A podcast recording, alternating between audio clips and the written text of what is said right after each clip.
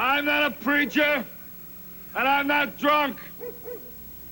I'm just a politician. Everybody, come on up out of your houses. Clarence Hilliard is going to make you a super human being.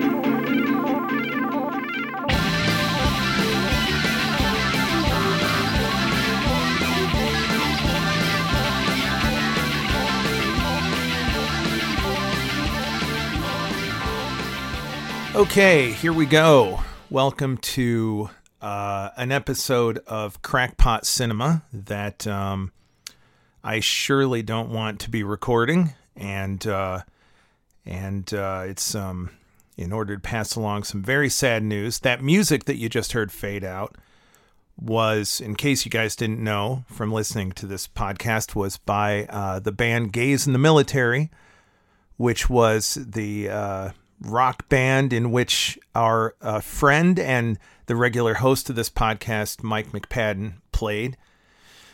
And that was one of their original compositions with Mike playing bass. And um, and like I said, uh, this is uh, me uh, passing along the very sad news that uh, Mike McPadden passed away yesterday at the age of 52.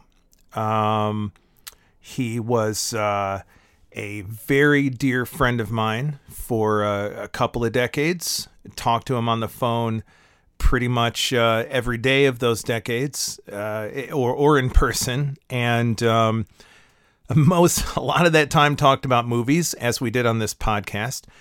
And I, um, it's uh, my very sad duty to uh, break this news to you listeners, but I wanted to do so in just kind of a, a quick uh, mini episode way in order to call attention as quickly as possible to the GoFundMe that has been set up for uh, Mike's uh, wife, Rachel. Um, it is the Mike McBeardo McPadden Memorial Fund at GoFundMe.com. And um, and I hope that you will uh, go and support and and and I just and like I said, I really just wanted to record this super fast. By the way, I'm Aaron Lee, and um and like I said, uh, Mike and I were very close friends, and he asked me uh, towards the beginning of this year to if I'd do this podcast with him, and I said I said hell yeah. Um, as long as you do all the work and I get to just show up and be an idiot and say stupid stuff. And he said, Yeah, that sounds great. And Mike and his uh, uh, longtime friend Ben Reiser did all the work, and and I just showed up and said silly stuff.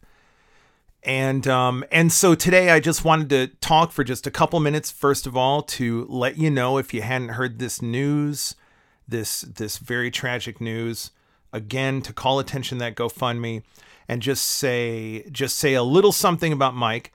Um, I I hadn't been on the podcast for the past two episodes because I've been busy with work and the great Pat Healy filled in and what a delight that was to get to hear Mike and someone else talk about movies and and not know what he was going to say when it came in like you never knew what Mike was going to say and you you never knew for sure what his opinions were going to be. And um and we had an episode of the of Crackpot Cinema here scheduled to be recorded on Saturday with Kat Ellinger, the amazing and prolific Kat Ellinger. Um and and now Mike is gone and so what we decided is that we'll put that off for a while, uh come back and that will be a tribute episode where instead of talking about the silly movies we had planned to talk about, we'll just talk about Mike and how much we loved him. Um, so that'll be the the real tribute. But let me just let me just quickly let me just say a few things about the guy quick. Uh, I met him through the mail basically. I think I was either 19 or 20 years old. And um, uh, God, so it's going back close to 30 years, really. And we both did fanzines. Mine was called Blue Persuasion. His was Happy Land. Our little uh, self self published Xerox magazines. I believe his magazine Happy Land was passed along to me by former guest of this podcast, Jenny Nixon, who was self publishing under the name Queen Itchy then. And I got this fanzine in the mail, and I was like, oh my God, this is the funniest. This is just the most hilarious, incredible, greatest thing I've ever read. I want to quote every part of it. I've never related to anything so much in my life. And I, I want to I want to send my fanzine to this guy, but so bad, but I'm also afraid he'll just hate mine and he'll make fun of me and rip on me. But I gotta do it because it's just so great. And sent him off my fanzine and and then I think I didn't hear from him for something like, I don't know, six months or maybe even close to a year. And I was like, oh, he must have hated it. He's too cool for me. And then one day out of the blue, got a phone call from him telling me, like, oh my God, I'm moving to LA uh, my life's been like all crazy because of this move, and I lost your fanzine. And then he's like, and it killed me. And because it, he, he was like, it was the funniest thing I ever read, and I never related to something so much. And, and, yeah. And um, I'd never met, I'd never met someone. I mean, we connected on so many things so deeply um, in that first phone call. You grew up on Mad Magazine. You were obsessed with the Golden Turkey Awards. you were obsessed with Danny Peary's cult movie books. These things, this amazing, ridiculous, arcane shared language. But uh, and and we connected on so many personal things, and we talked about our dads obsessively and our uncles, and and we shared this uh fear of men and fear of the men in our lives and love of the men in our lives and and trying to figure that out. And um but uh but in terms of what we talk about in this podcast and what so many people in public shared with Mike his love of movies I I really think at that point I'd never met someone who said to me a, a thought I'd had many times growing up. He said he said when I was a kid I wanted to see every movie ever made. And I was like, yeah, me too. I always felt that way too. And Mike loved movies so much. Um, and he loved so many things so much and was so passionate about so many things, so passionate about it that he was like bursting with it. And in his like larger than life way, you you just could not you could not avoid what Mike loved and what Mike hated. And it was it was quite literally in your face and it was eventually tattooed all over his body. Um uh, if he loved the haunted mansion at Disney, then it was going to be a big tattoo on his back, and um, uh, and and in terms of and he always surprised me and he always surprised me and he always wanted to be surprised and he got angry about like things like Star Wars. Like everybody loves Star Wars. I'm bored that everybody loves Star Wars. When I meet you, I know you love Star Wars. I want to be surprised. He um uh, a little just just just a month or so ago I was watching a movie with my 10 year old daughter, and she didn't like the movie. I can't remember what it was, some pretty innocuous kind of Netflix kids movie or something. And I said to her, "What is it? Why didn't you like it?" And she said to me, "She said when I want to watch a mo- when I watch a movie, I want to be delighted the whole time, and I want to be surprised and a little scared about what's going to happen next, but not too much." And I remember sharing this with Mike and him laughing and him saying like, "She gets it. Your kid gets it." Your kid gets what he was saying. That's what he that's what he wanted out of movies. And that's what he wanted out of every everything and everyone.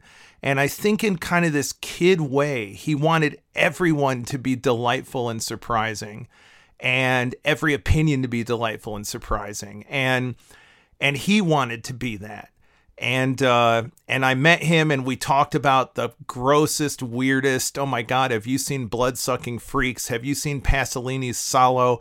And then And then he'd call me and he'd say, I just saw this movie, Michael, starring John Travolta, where he plays an angel come to earth, this feel good movie. And he said, I was wrecked. I was crying in the lobby of the multiplex. I was weeping. And, um, and I know he was sincere. He was not just trying to be, you know, he was not just trying to be unpredictable. He just was. Um, that's who he was.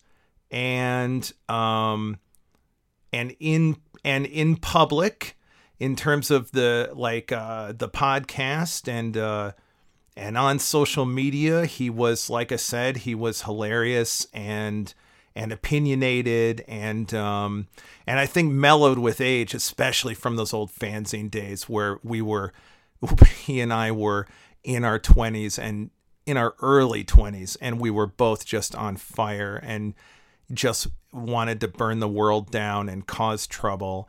And then really, really with age, really mellowed out. Um, uh, but that that fire and that that want for excitement and engagement and like let's get into it that certainly never left him never left him um and uh and that was inspiring and always fun and i was telling my wife he was literally one of the only human beings. like, there's a very short list of human beings where I see their name pop up on the phone and I go, oh, I just can't wait to talk to this person.